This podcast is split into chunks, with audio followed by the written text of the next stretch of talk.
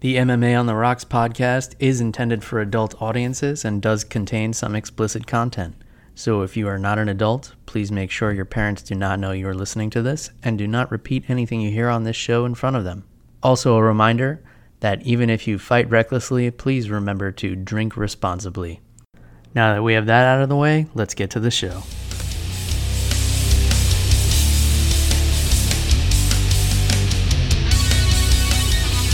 Welcome to MMA on the Rocks. My name is Bill Welter. You are listening to episode 129 of the podcast, or you're joining us live here on YouTube. Today is Sunday, March the 3rd, 2019. We're just a few hours removed from the biggest fight card of the year by far UFC 235, headlined by Jon Jones defending his light heavyweight championship against contender Anthony Smith. Before we get too far into that, let me introduce my trusty co host, all the way from what I believe is snowy New Jersey right now, Jeff, the Animal Wilson. Jeff, how are you faring in the flurries up there, my friend? Bill, you're not wrong. We got a little bit of snow yesterday. I'd say about three inches or something. A lot of it has melted so far because it rained a little bit after, but we're supposed to get drilled again this evening, which I hope leads to a very nice and welcome snow day at work. Bill, how's Florida? How's your? Do you remember what snow looks like, Bill? Um, uh, only from what I see on on people's Facebook and Instagram from back home. And um, yeah, I, I don't miss it. I don't care if I never see another snowflake, Jeff. Uh, F- Florida's good. Uh, it, it's been in the mid 70s lately. We had you know beautiful day last night. I was able to watch the fights outside, which was nice. I gotta admit, Jeff, I'm dragging a little bit today. I, I was I, I made the mistake of trying to watch the press conference, and I was up till three in the morning, and uh, apparently, my daughter doesn't care uh, that I was doing that because she was up at about quarter to eight. She sat straight up like the Undertaker and was like, "Come on, Dad, it's time to go. Get get up and get me some fucking breakfast. I don't care what you were doing last night." So, apologies in advance if I'm dragging a little bit through this, but I'm gonna do my best as always. And of course, I was I was sipping on some good things during the fight uh, last night as well. But we'll get to that later because we got priorities here, Jeff. I was left at the end of this card just in exasperation because there was so much to take in. So much happened on this card. It it was almost like a sensory overload and I just kind of took a minute like a big deep breath at the end of this and thought, "Wow, we really saw something special in this card. There's just so much went on. There was controversy, there was drama, there was underdog upsets, there was violence, uh, there was dancing injuries, there was uh, old guys beating up young guys, there was young guys beating up old guys. Uh, we had everything you could ever want uh, from from a UFC card uh, last night. But I'll start at the top and we'll work our way down, Jeff. So the main event was a very one-sided victory by the champ Jon Jones, who made Anthony Smith look like he did not belong in there with him. Of course, credit to Anthony Smith for surviving. However, to that point, I would kind of say that, in my opinion, I don't really feel like Jon Jones ever hit the gas. I mean, he kept up an incredible pace in this fight, but I don't feel like he was ever really going for the finish. Uh, and that goes for everything. I don't feel like he was trying to finish the takedowns. I don't feel like he was really trying to knock Anthony Smith out. I think he was just trying to wear on him and break him down. And that's exactly what he did. Somewhere around towards the end of the second round, it just seemed like Anthony Smith was a broken man and he was getting no help from his corner. Some of the worst corner advice I have ever heard. Uh, I'll get back to that, but give me your impressions on the fight, Jeff. Yeah, dude, it looked like another day at the office for Jon Jones. That was Jon Jones at 30%, Bill. um, you might be right. Yeah, dude, he just, I, I don't know, man. It looked like he was sparring in there. And he did a good job of making Anthony Smith carry his weight especially I think it was the third or fourth round where he kind of just like put his weight on him, covered his mouth, wasn't really trying to advance his position, mm-hmm. just wanted Anthony Smith to know you do not understand w- what you signed up for when yeah. you took this title fight. And I mean, dude, there was a little bit of controversy in this. I think it was might have been that third round where Jon Jones landed a knee to the head of Smith, but Smith was a downed opponent, which we got to organize this, man. We got to get like all these athletic commissions to agree on one set of rules, man. I don't know what's a downed opponent anymore, Bill. I don't know if it's one hand, two hands, three hands. Yeah. So we, got to get this shit sorted out, man. Yeah, I mean, I think it's safe to say if you have three hands on the mat that you're down. Um, but yeah, I agree. Uh, I was we, we were talking about this last night as well. They really need to get aligned on this. You know, we have the new quote unquote unified rules that are far from unified. I was okay with the knee because I thought Anthony Smith was up. I, he thought he just had the one hand on the mat. I thought we all agreed. I think it was two years ago now that this is fair game. You shouldn't be able to put one hand on the mat and and stop someone from kneeing you in the face. Uh, however, Las Vegas has not adopted the new unified rule, so it wasn't an illegal blow. You have to give a lot of credit to Anthony Smith here because he could have thrown in the towel and gotten the DQ victory. Instead, he said he was okay to continue. The doctor allowed him to continue, which I kind of question uh, that doctor because I, I, was already thinking that Anthony Smith wasn't going to answer the bell for the fifth round uh, before the knee had landed, uh, or his corner might have thrown in the towel or, or something. I, mean, it was obvious he was not going to stage a comeback. Uh, but he did come out with a second win in that fifth round, and he was he was throwing some heavy leather at Jon Jones for um, I don't know, 15 or 20 seconds before it was more of the same. But yeah, big big credit to Anthony Smith for you know answering the bell there and and you know getting back in there with a guy who was just completely dominating him for three and a half rounds uh, when he could have taken the coward's way out. Uh, so it, you definitely have to respect Anthony Smith's heart. What you don't have to respect is Anthony Smith's corner because the best advice his corner man gave him was you have to be offensive or you can't be you. What? And yeah, I don't know if you caught any of this, Jeff. They were miking up Anthony Smith's corner every single round, and he was giving some of the most absurd advice that you would read on like a poster in a third grade classroom. Like you have to be you in there, or you can't be the Lionheart. Like uh, he's giving him comic book advice. Like how about how about you need to shoot for a takedown, or you need to close the distance, or give him some technical help. This guy's taking a beating in there from probably the greatest fighter on planet Earth, and you're just telling him you need to be you.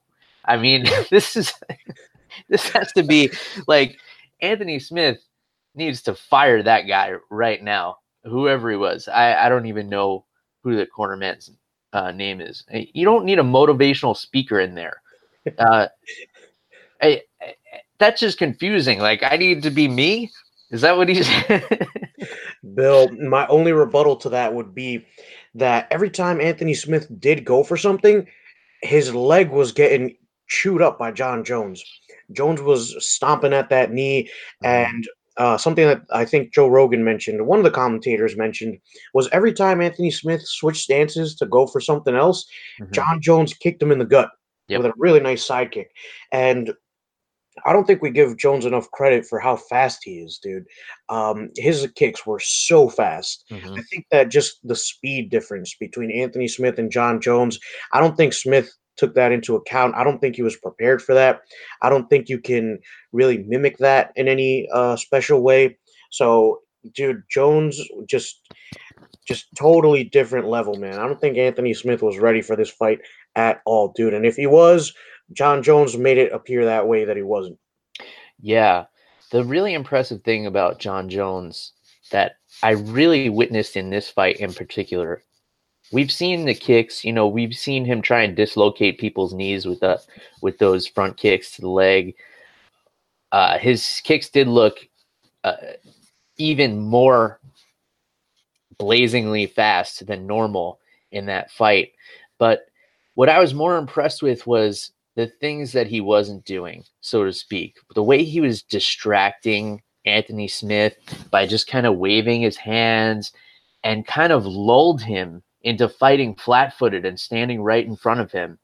And then just when he was in a daze or or he was starting to snap out of it, Jones would maul him and get him up against the cage, and he would mm. dive for his legs. But I, again, I don't really feel like he was trying to finish the takedowns. I think he was just trying to hold Anthony Smith up against the cage, get blood going in his arms to take those big power punches away from him because that's his that was his only chance to, to victory was be to land a big shot. And I heard at the press conference, Jon Jones even said, I felt like Randy Couture in there just holding my opponent up against the cage and chipping away. And it seemed like he was really having fun. Uh, he's really enjoying this again. And that's a dangerous thing for anybody in this light heavyweight division. I mean, I can only imagine that they're going to try and put Thiago Santos in there next with him. That would definitely make sense, especially since he has a finish over the opponent that Jon Jones couldn't finish last night in Anthony Smith. So I think that's a fun fight. But yeah, man, the, the way that Jon Jones is like a snake charmer in there, and Anthony Smith was convinced he wasn't going to play into that game, but he played into that game. Yeah. You know, he got hypnotized by the things that Jon does in there, and it it was really uh, an amazing thing to watch. It, it was a spectacle of a performance, and it was nearly flawless by Jon Jones. So, what do you think is next for both of these guys here, Jeff? Personally, I like Anthony Smith at light heavyweight. He doesn't cut a lot of weight, but he still carries a lot of power there.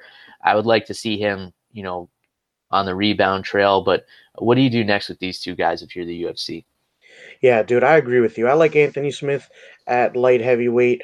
The weight cut isn't as bad for him. He's still got a lot of power but I definitely think he needs to step down in competition. I think it's going to be a little bit before he gets another title shot after that performance. So I don't really know who you put him in there against. Has he fought Volkan Oezdemir yet? Yes, that was his last fight. Okay, uh, what about Jan Blachowicz? Has he fought him yet? No, I don't believe so. And you know, Blachowicz is coming off that loss to Thiago Santos, so that would actually make a lot of sense. I think that's a really fun fight to make. Um, I think Jan Blachowicz would probably try and expose the grappling of Anthony Smith. Uh, he's a monster on the ground. He has a ridiculous squeeze. But as we saw in his last fight with Thiago Santos, he is susceptible to big power shots. As for Jon Jones, I think he's veering away from that move up to heavyweight that he had been talking about a while back. People keep bringing it back up, and he tends to avoid the question. So I don't think that's really what he wants. I think I think he feels like he can legitimize his belt if he fights DC at light heavyweight again. Um, so maybe that's what we'll see. I, I, um, at the end of the night, I had two realizations. One was that that was a phenomenal card, and two, I don't really care about the DC Brock Lesnar fight. I mean, this thing's been dragged out too long. Uh, you know, Cormier's been keeping his name out there by talking trash with a couple of guys back and forth, but we haven't really heard any concrete evidence that Brock Lesnar is coming back. And even if he does, I'm just not. I'm not interested, Jeff. I mean, I've I've seen that show. I, have I've had tickets to the Freak Show. I saw it. It was cool. He even won a championship. Um, I, I'm kind of over it. I, I think I think we need to move on from like these one-off kind of spectacles here and really focus on building these divisions back up. That's what I'd like to see. Um, what are your thoughts? Yeah, I don't disagree with you, Bill. I think that the whole holdup with the Brock Lesnar fight, that's probably on Brock Lesnar's end. Uh, he seems like a tough guy to do business with. And he's got some stuff tied up with WWE right now. He is their champion, and we're approaching WrestleMania, which I don't know if I've told you, Bill, but I actually have a ticket to because it's in New Jersey this year, so I'll be there. I'd like to see him at WrestleMania, and I think that after that, though, so the way it seems that it's set up, it seems like Lesnar is going to lose the title either sometime around WrestleMania or right before WrestleMania.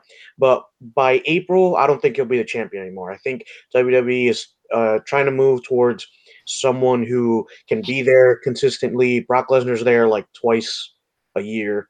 Mm. So I think WWE wants someone who's going to be a little bit more active and someone who's not going to be tied up with stuff outside the WWE.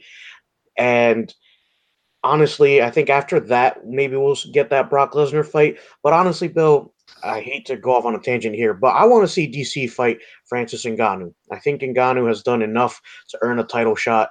Fuck Brock Lesnar. He can do whatever he wants. Yeah, you definitely have a, an interesting storyline there since Ngannou just, you know, albeit controversial, Ngannou just fucked up DC's boy, Cain Velasquez. So he would want to get revenge there. And yeah, I think that that's a very interesting fight. I think a lot of people would protest and disagree with you as far as whether or not Ngannou is deserving of the title shot, you know, since he, you know, got his wrestling exposed by Stipe and then, you know, he had that real snooze fest with Derrick Lewis. Um, but yeah, I'm on board with this idea. All right, let's uh let's keep the train moving here and let's move on to who I believe was the biggest winner of the night, and that is the new welterweight champion Kamaru Usman, who completely dominated and manhandled Tyron Woodley, who on a lot of people's scorecards may be one of the best welterweights ever.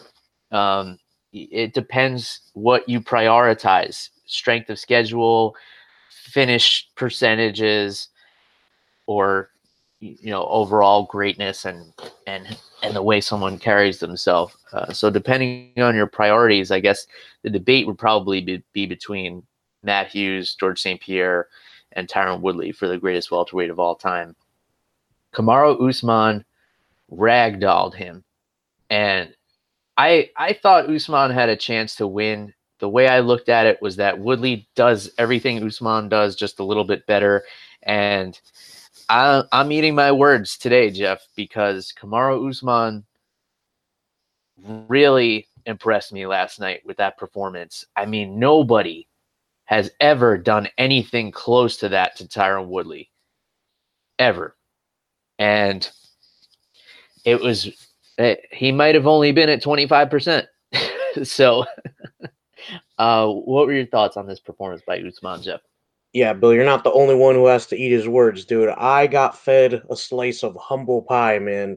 Last week on this show, Bill, I said that Tyron Woodley had this, but I also said that Usman would have to tire Woodley out. And the first thing did not happen. Woodley, did, he didn't show up, dude. I might have been Woodley at 30%. And, but I, I think the reason for that is just Usman was so good at making Woodley carry his weight around. When they mm-hmm. weren't on the ground, Usman had all of his weight on Woodley's arms. So he was taking away that power and just exhausting Tyron Woodley. At one point, it looked like Woodley stopped fighting entirely. He stopped fighting the takedowns. He wasn't doing much on the feet except in that fifth round where he was looking for a finish. Mm-hmm. But I, I, think that's just a uh, a really big tribute to Usman's wrestling, man. He just was able to smother Woodley, basically neutralized any offense from Woodley. And Woodley's a Brazilian Jiu Jitsu black belt, Bill, but that didn't seem to matter when they were on the ground. Usman was just doing a good job of grapevining Woodley's legs, just pressing down on him, making Woodley carry his weight around. Um, I still think that Usman's striking needs a lot of work, but when you can wrestle like that, Bill, it might not even matter. Um, this wasn't the most exciting fight to me, but what Usman was able to do in there was unbelievably impressive. Yeah, man. So that means 14 wins in a row for Kamaru Usman. And the other thing he was doing was really stifling Tyron's timing. So I was going back and watching a lot of old Tyron Woodley fights, and what I saw is that he was consistently able to land that leaping right hook from back when he was an amateur fighter up until his most recent fights. He landed it on Wonder Boy. He knocked Robbie Lawler out with it. Uh, he knocked Josh Koscheck out with it. Um, he he knocked out a, a, an opponent as an amateur with it, and he, you could tell he was trying to time that hook. And every time he took that little stutter step, Usman closed the distance and wouldn't let him get it off. And it was almost like he knew it was coming. It was like a spring loaded bear trap that Usman just jumped on top of and stretched it back out, uh, is the best analogy I could think of. And he just smothered him and would not let him get his rhythm, would not let him get his timing. We also saw Woodley struggle on his back. Uh, we know he's a Brazilian Jiu Jitsu black belt under Dean Thomas. However, the case may be more so that he's a black belt on top.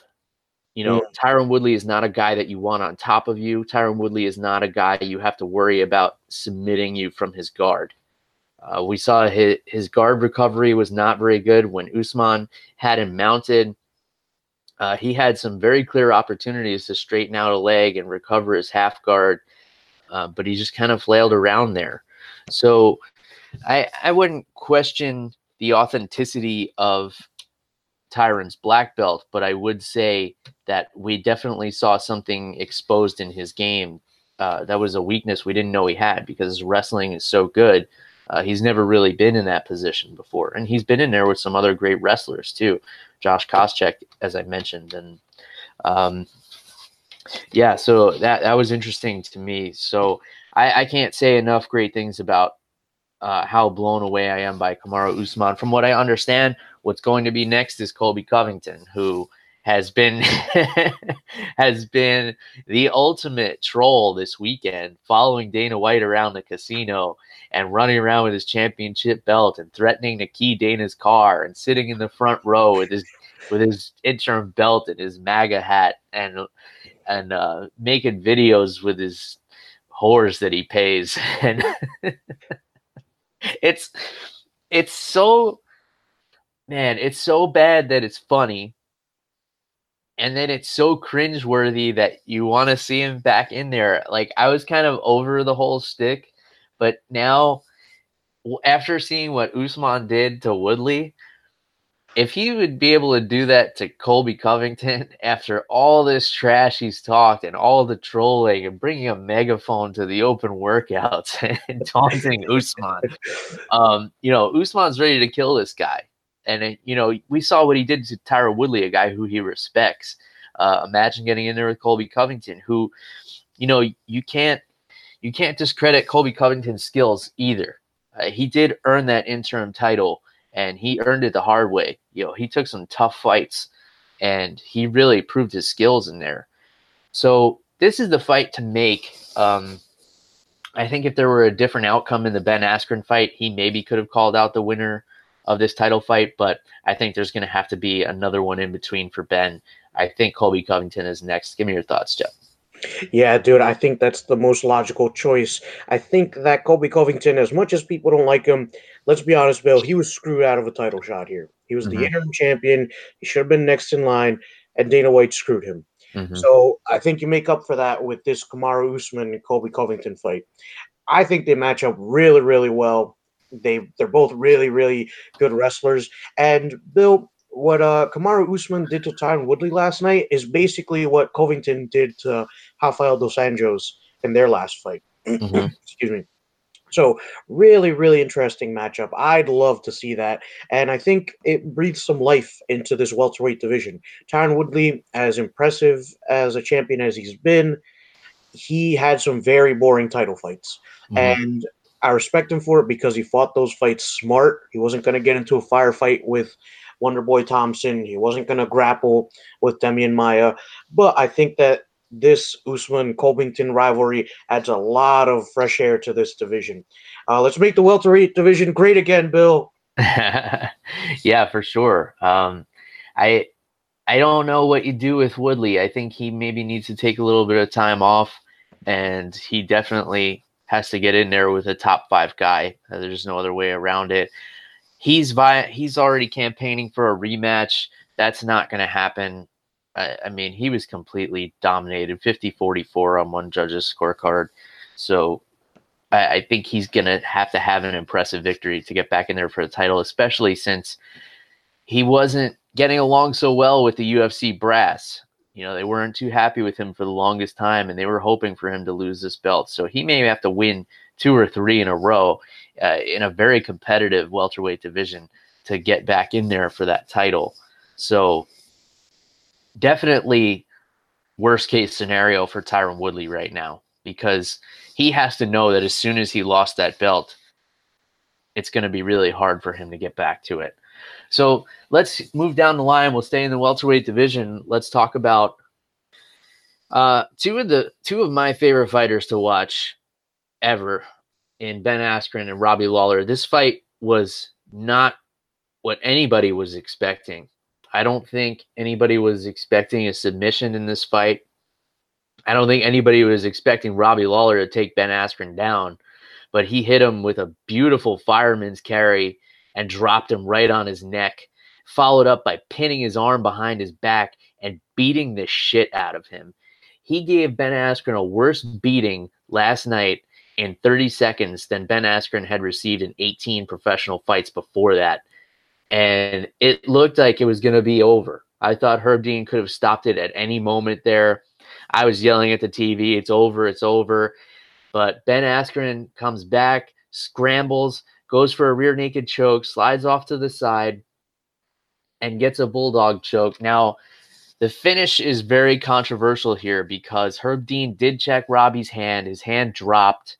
Robbie said he gave him a thumbs up, but it did look like his hand dropped. But then, as soon as Askren let go of the choke, Lawler was completely with it. So maybe he temporarily went out and then came back while in the choke. But unfortunately for a lot of people, this one's going to have an asterisk next to it. Give me your thoughts on the fight and the results, Jeff. Bill, I thought your summary was really, really good. I just want to add one thing. You described it as a fireman's carry, which is what Robbie Lawler did but then he turned it into like a brain buster, like you still like you see Bill Goldberg do to people in the man, this fight was so exciting for as long as it went, man, and I'm only upset that it didn't go longer. I think that the finish. I'll be honest with you, Bill. I think that Herb Dean made the right choice in the moment because he, you know, Robbie Lawler's hand was on the back of Askren's head and as Askren's choking him, his hand drops to the floor. Mm-hmm. That to me is a bad sign. You know, I'm yeah. not a professional ref, I'm not a professional fighter, but I do train jujitsu, and that's usually a really bad sign. Mm-hmm. So Herb Dean did the right thing. He shook Robbie Lawler's hand to, see, and he got a little bit of a response, but it wasn't like it wasn't like he like his hand like jumped back up. It was a little bit like he had to kind of pick it up a little bit. So, dude, I think that Herb Dean made the right decision in the moment. I think that when Robbie Lawler goes back and watches this, I think he'll be like, okay, I can see why why he made that call because you know it.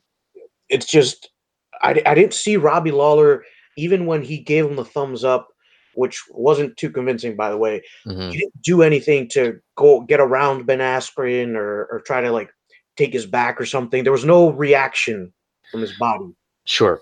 And this is the choke that Ben Askren had on him, which is uh, called a bulldog choke, is not something that you see very often, and for a reason. Because if you're able to get your hands around your opponent's back, it's pretty easy to slip out of that because you're able to put a lot of pressure on the grip of the person holding the choke.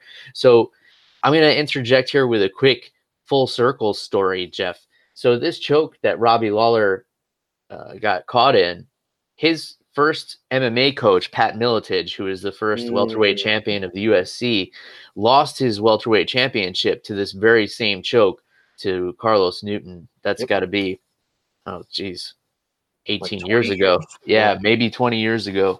Oh man, I'm really dating myself here, Jeff. But I, I thought that was an interesting kind of full circle thing in there.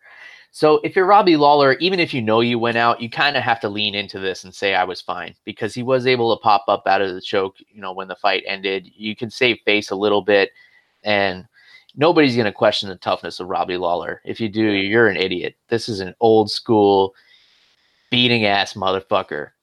And I will tune in for a Robbie Lawler fight as long as he's doing this every single time.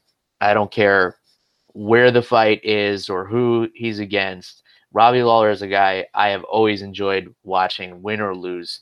I don't think the guy's ever had a boring fight. I don't think he even knows what it means. And I, I like the way he handled himself after the fact. He yeah. was just like, shit happens. I don't think I was out, but you know, it's a tough job in there.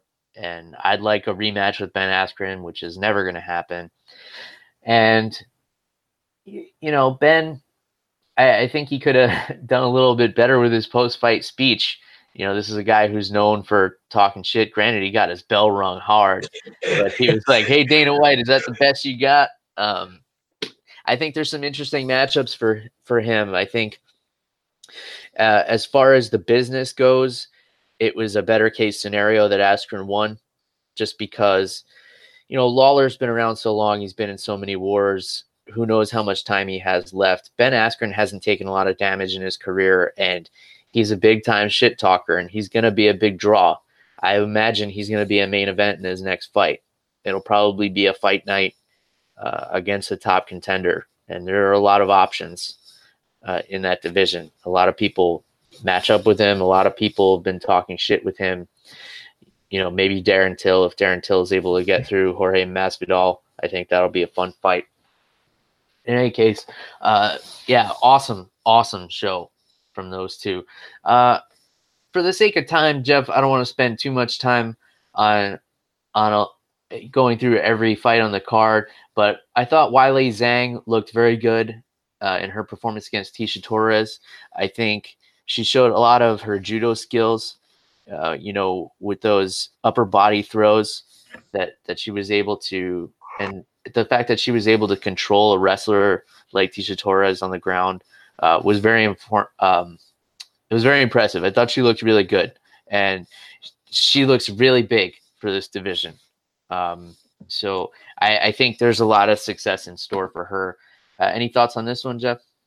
Yeah, she looked impressive. Tecia Torres, no walk in the park, a very tough customer. So good a win for uh, Weili Zhang. I'd like to see her in there a little bit more. And like you, yeah, I agree with you, Bill. She's big for this division, so I can see her mm-hmm. being a real problem for a lot of these girls.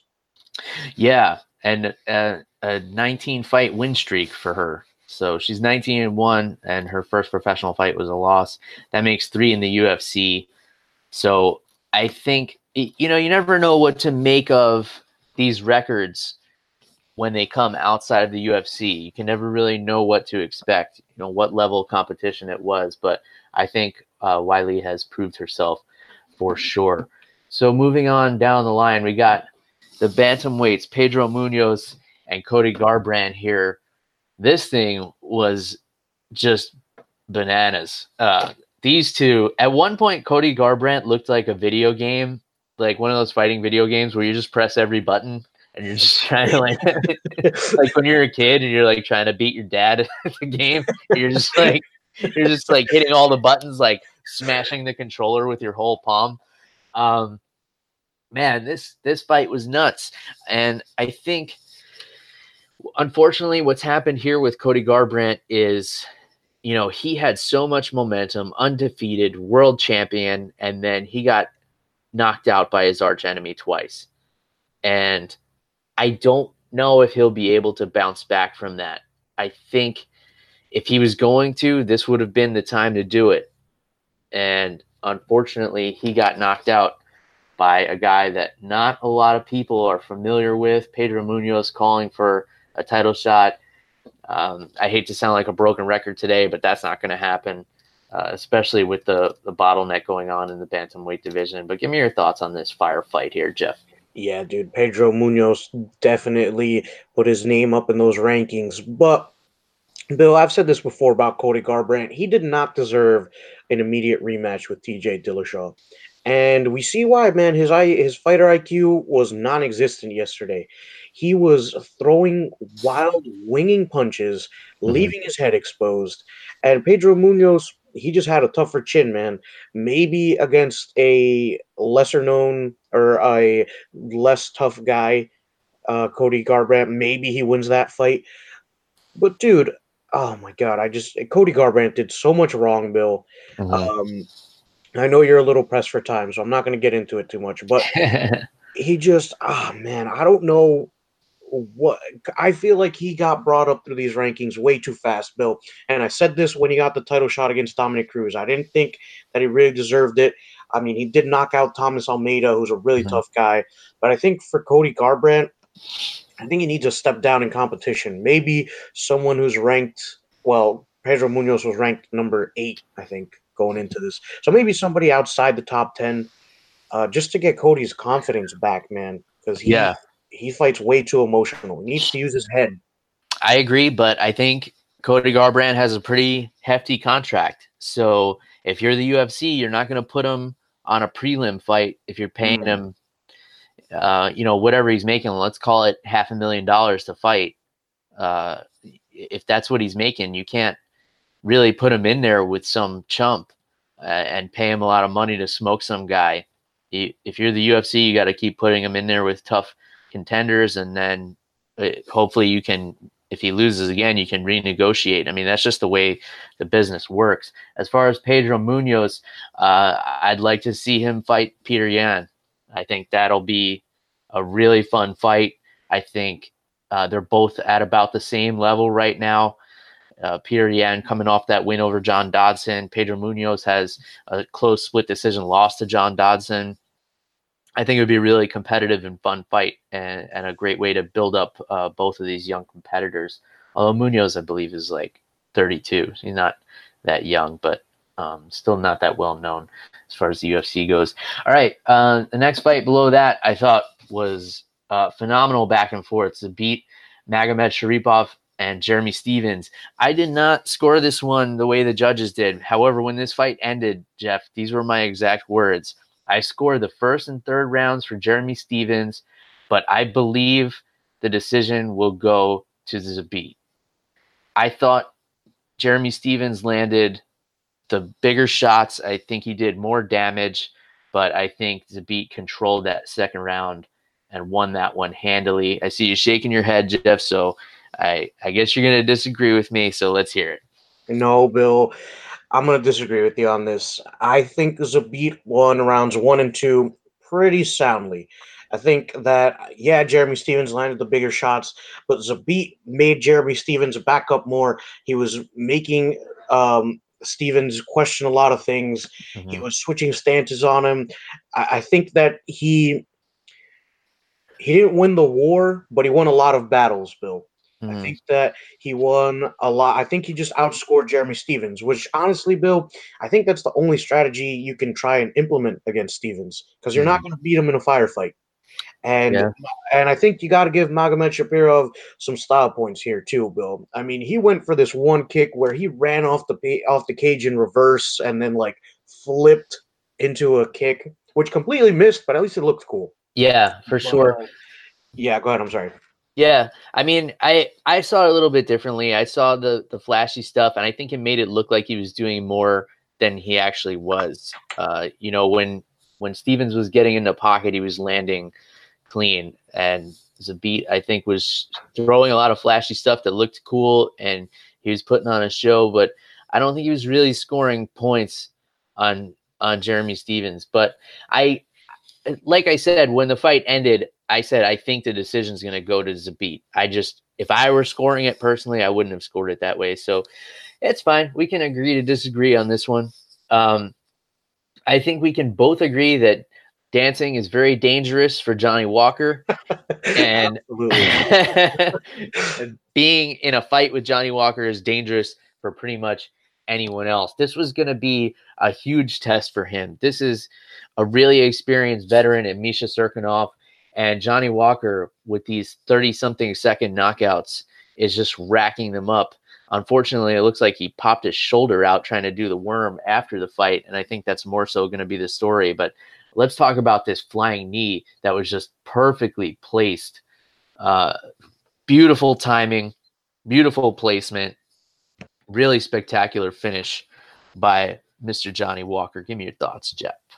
Yeah, dude, the way he set that up was really interesting. He looked like he, because he's waving his hands in front of Misha Cirkunov, and you know, really, uh, did I mispronounce that, Bill? It's just I'm just giggling like a 12 year old because it sounded like you said jerking off.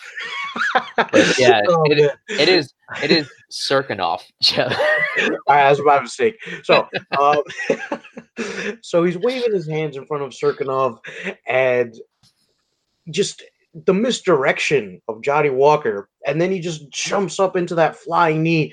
It was awesome, Bill. I think Johnny, uh, Bill, I told you from the first time I saw Johnny Walker that I liked him.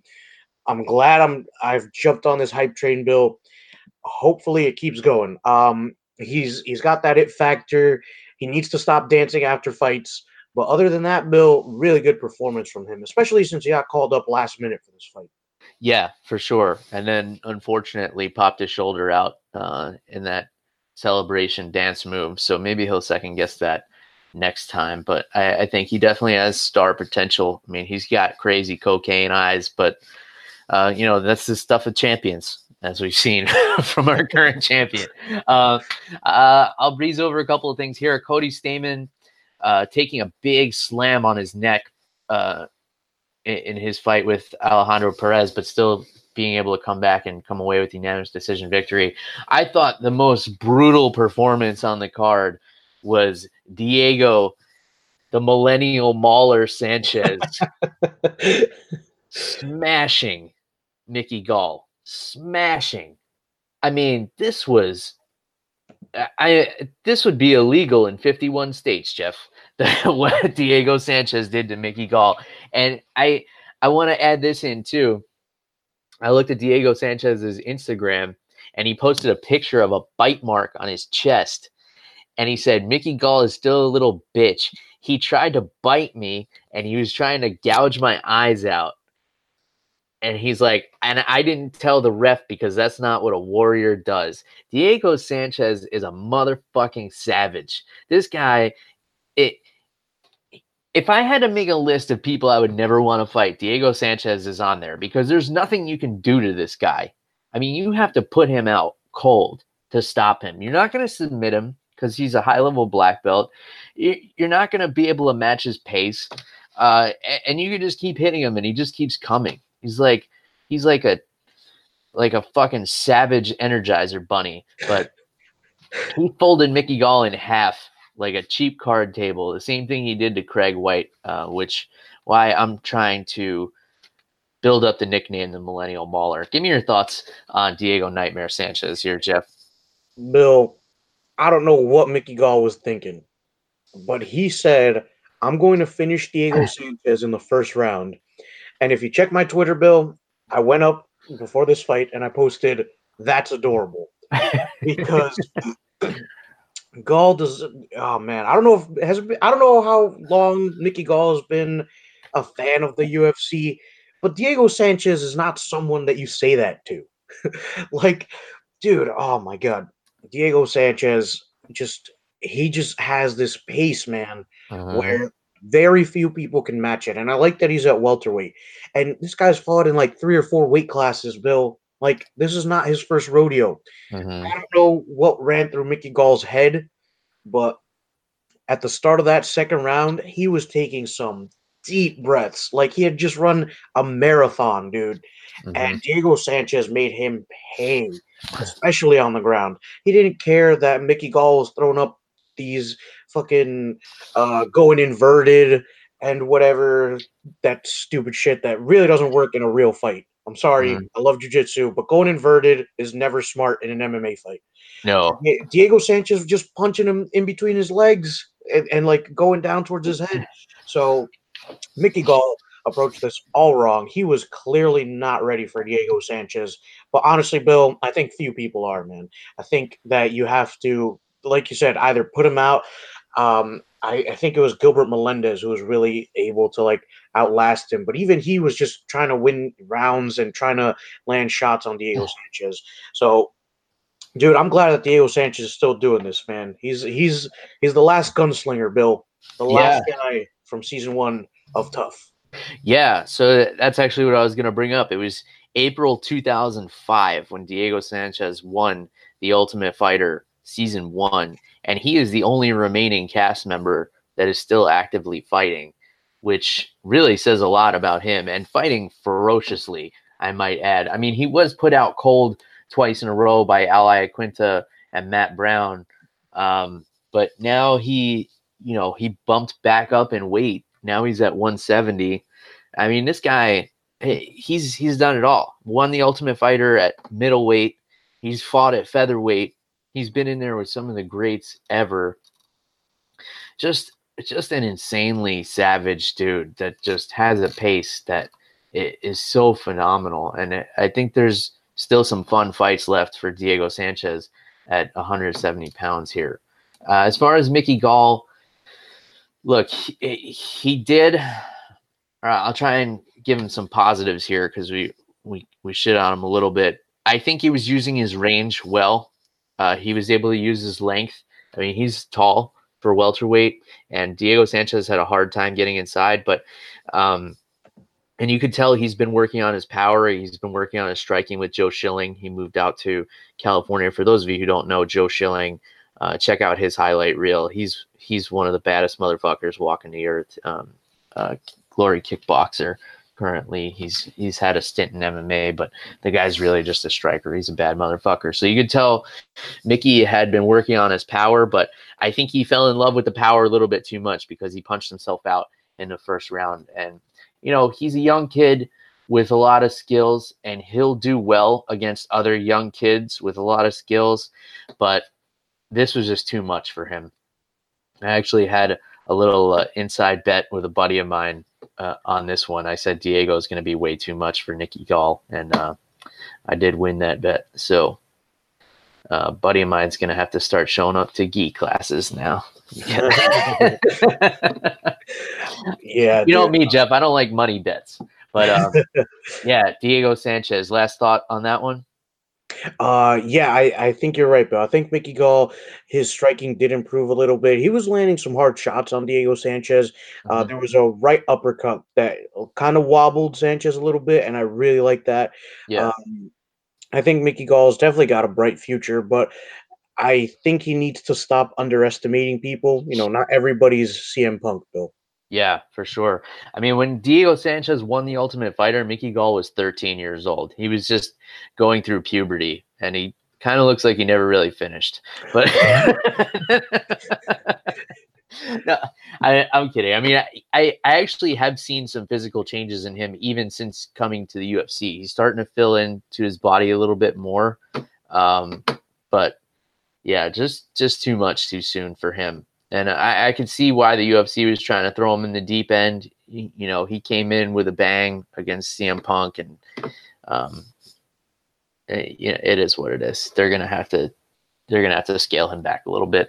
One last fight I want to talk about, Jeff, from the early prelims. I know you didn't catch this one, but I want to talk about it. Edmen Shahbazyan uh, and Charles Byrd. Both of these guys came off of Dana White's Tuesday Night Contender Series. Both very highly touted prospects. So Shahbazyan only 21 years old, and what happened in this fight was he rocked Charles Byrd a little bit. So Byrd shot in for a double leg that he switched to a single up against the cage. This is a dangerous thing to do, Jeff, because if you're holding on to a single leg, that means you don't have hands to defend yourself. And Shahbazyan made him pay for this with some really hard elbows against the side of his head and put him unconscious.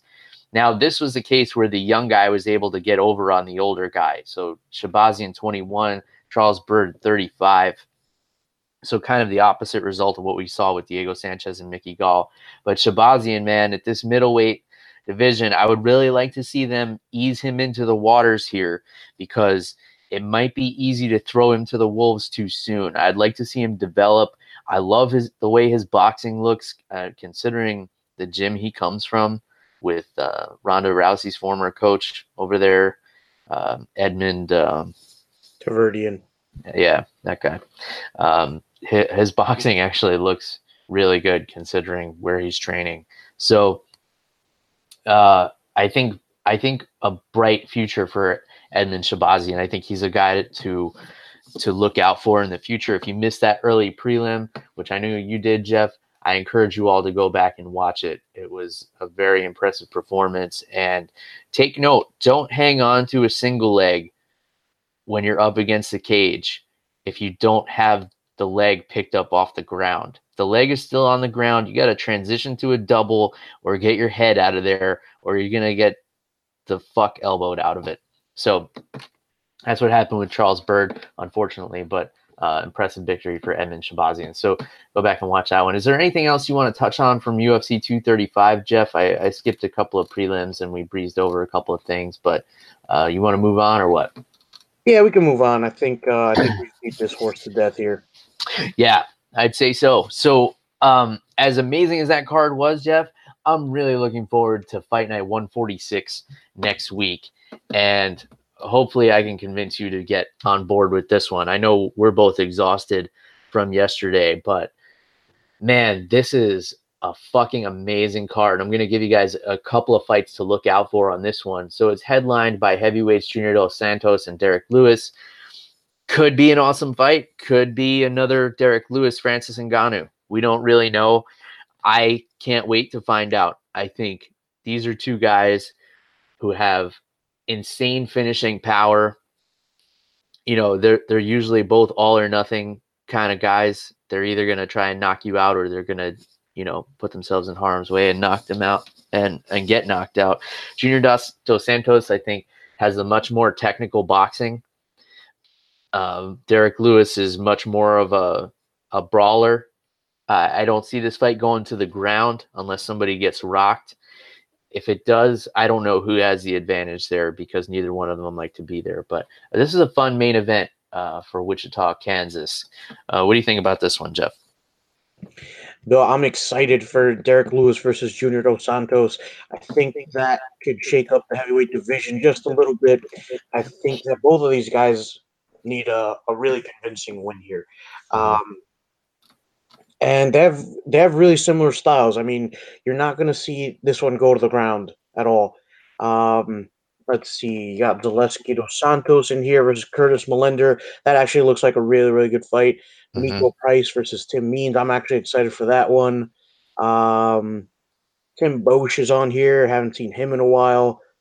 Yeah, yeah. I'm gonna I'm gonna rewind it a little bit on you, Jeff. So that co-main event between Elizeu Zaleski dos Santos and Curtis Millender, I think that's going to be a really amazing fight. Curtis Millender is a guy that we've been talking about a lot on this podcast. And he came on the scene taking a last minute fight against Thiago Alves and knocked him out with a nasty knee.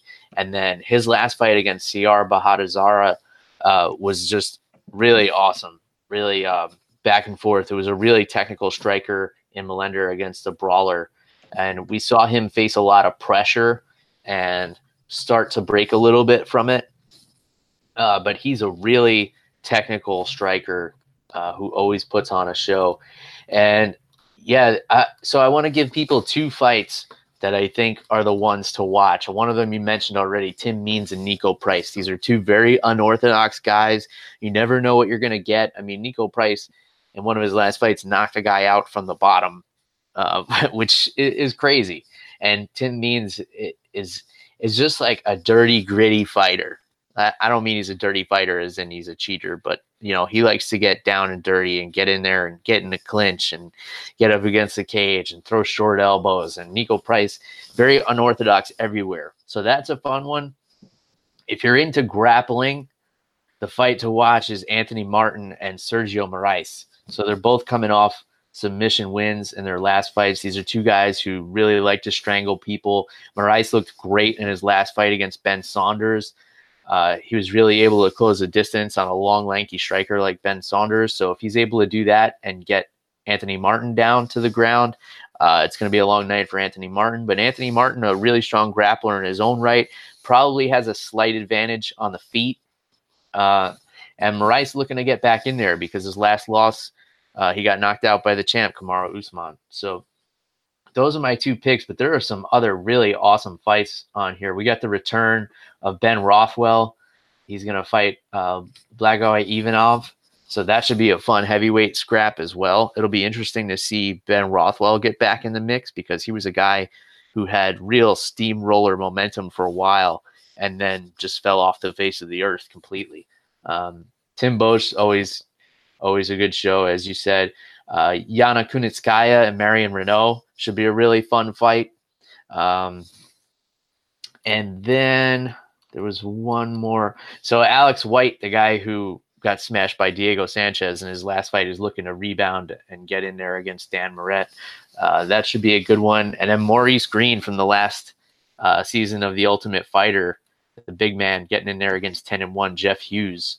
Now, Maurice Greene had some impressive performances on The Ultimate Fighter, and um, you know he's a he's a big, scary heavyweight that you can't tell which direction he's looking at because his his. uh, uh, you know, which is misleading, and, and we, as we saw from Jon Jones, you know, misdirection uh, can, can have terrible results. So I just threw a lot at you, Jeff. Uh, give me your thoughts on this card next week. All right, Bill, you got me a little bit more excited for this one. I really like the Yana Kunitskaya versus Marion Reneau fight.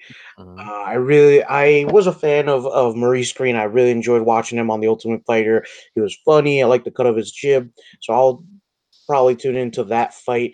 And this main card is looking really good, man. I didn't even notice Ben Rothwell was on here, so I, I, I really enjoy watching his fights, and also. Beneil Dariush is on here. He usually puts on a really good show. Yeah, and he's facing Drew Dober, who's another really strong grappler. So if you're into grappling, this is a good card for you. Okay, so yeah, Bill, I think I'll be tuning into this one. I'm a little bit tired. I think there's been a lot of MMA the last couple weeks, but it has been a series of good cards. So I think I think the UFC can pull Saturday night off. I think it'll be good. Yeah, for sure. Um, so a lot of MMA action, and I want to wind things down uh, by talking about a little bit of booze, if that's all right by you, Jeff. Go for it. Um, so we've been at this a long time. We've been a, a, little over two and a half years. We've been doing this show. Uh, I don't know if you think about that or not, but I've been thinking about that a lot lately. And and the coolest part about doing a show that's mostly about MMA but a little bit about alcohol is that people always want to uh, expose me to things that I haven't tried before, which is which means that they bring me booze, and um, definitely the biggest perk of doing this show. So, uh, my buddy Matt from the gym, he wanted to uh, bring over some bourbon that um, I hadn't tried before, and he found one, and it is actually delicious. It's called Jefferson's Reserve. For those watching on YouTube, I'm holding the bottle up here. It's got a nice, really light caramel color to it. Uh, it's harsh up front. It's 90 proof. So you got to open this one up with some water or maybe an ice cube or two, depending on depending on your flavor. Definitely don't put any soda or anything in it. Um, but yeah, once it opens up and breathes a little bit, it's got uh, a nice sweetness to the finish, uh, almost like a little bit of an orange zest, kind of a little bit of honey notes to it. Um, it, once you cut through that that harshness of, of the 90 proof it's a it's a really smooth bourbon once it once it opens up on you. So definitely the, the best part of doing this show is is being able to talk to people about alcohol and what they enjoy drinking and why. And um, one of the things i like about the fight nights is i always pose the question on twitter like what's everybody drinking? And the responses are almost overwhelming, Jeff. It's hard to it's hard to keep up, and everybody is always drinking some cool shit. I mean, I see I see everything out there. I see people, you know, t- texting me pictures of, of moonshine, and, and people are drinking uh, Busch Light, and people are drinking high end scotches. And it's really cool how, you know, we've kind of made a community around this show. You know, uniting people who enjoy good drinks and good fights. And I guess I'm just having a bit of a nostalgic moment here uh, with our our experience here on MMA on the Rocks. But yeah, it's just a really cool thing. And then my other buddy Paul uh, brought over some Tiger beers, which is a beer from Singapore, and it, it's um it's like a really light, refreshing beer. I would I would equate it almost to like it's like a really light lager. It was actually almost like a Heineken, but like without the bitterness. So really light, really crisp, uh, almost like a like that um, appley taste to it. Uh, so, needless to say, I, I was putting them back this weekend, Jeff, and uh, I may or may not have a couple of drinks left over, and I may or may not be going to indulge in those drinks uh, when we're done uh, wrapping up here. But any thoughts on on the booze I just presented you with, Jeff? And have you been sipping on anything yourself? Uh, this week I wasn't able to get my hands on anything. I was a little busy, mm-hmm. but um, the Jefferson's Reserve actually looks really, really interesting. I like the label. I feel like it might have been produced by Thomas Jefferson's family. So, so it, it, does look really interesting. It's got a nice color to it too. So I'm, I'm really, I, I think that's that's definitely one to look into next time I'm down there, Bill, because I'll be out there next month to visit you guys. Yeah, for sure. And I know uh, a lot of the Gracie Clearwater team is looking forward to your the animals' return to the uh, Tampa Bay area. But we got a lot of fun stuff uh, that we can cover next month when you're down here. We'll hit up some some breweries. We'll get some we'll get some rolls in. We're gonna have a good time. Maybe we'll do some fishing. I don't know. I don't know. Anything could happen. We'll we'll have so much time for activities. Uh, in the meantime, let's wrap this thing up here. If you guys want to get a hold of Jeff, you can do so on Twitter at animal underscore Wilson. And of course, you guys know how to get a hold of me. It's at MMA on the Rocks everywhere on social media Facebook, Instagram, Twitter, you can send me an email if you want, MMA on the rocks at gmail.com. I try to be pretty good about responding to everybody, but like I said, um, it, it was starting to get overwhelming last night, but I love it. You know, keep everything coming. Let us know what you're thinking and drinking out there. All right, until next time, cheers, everybody. Goodbye.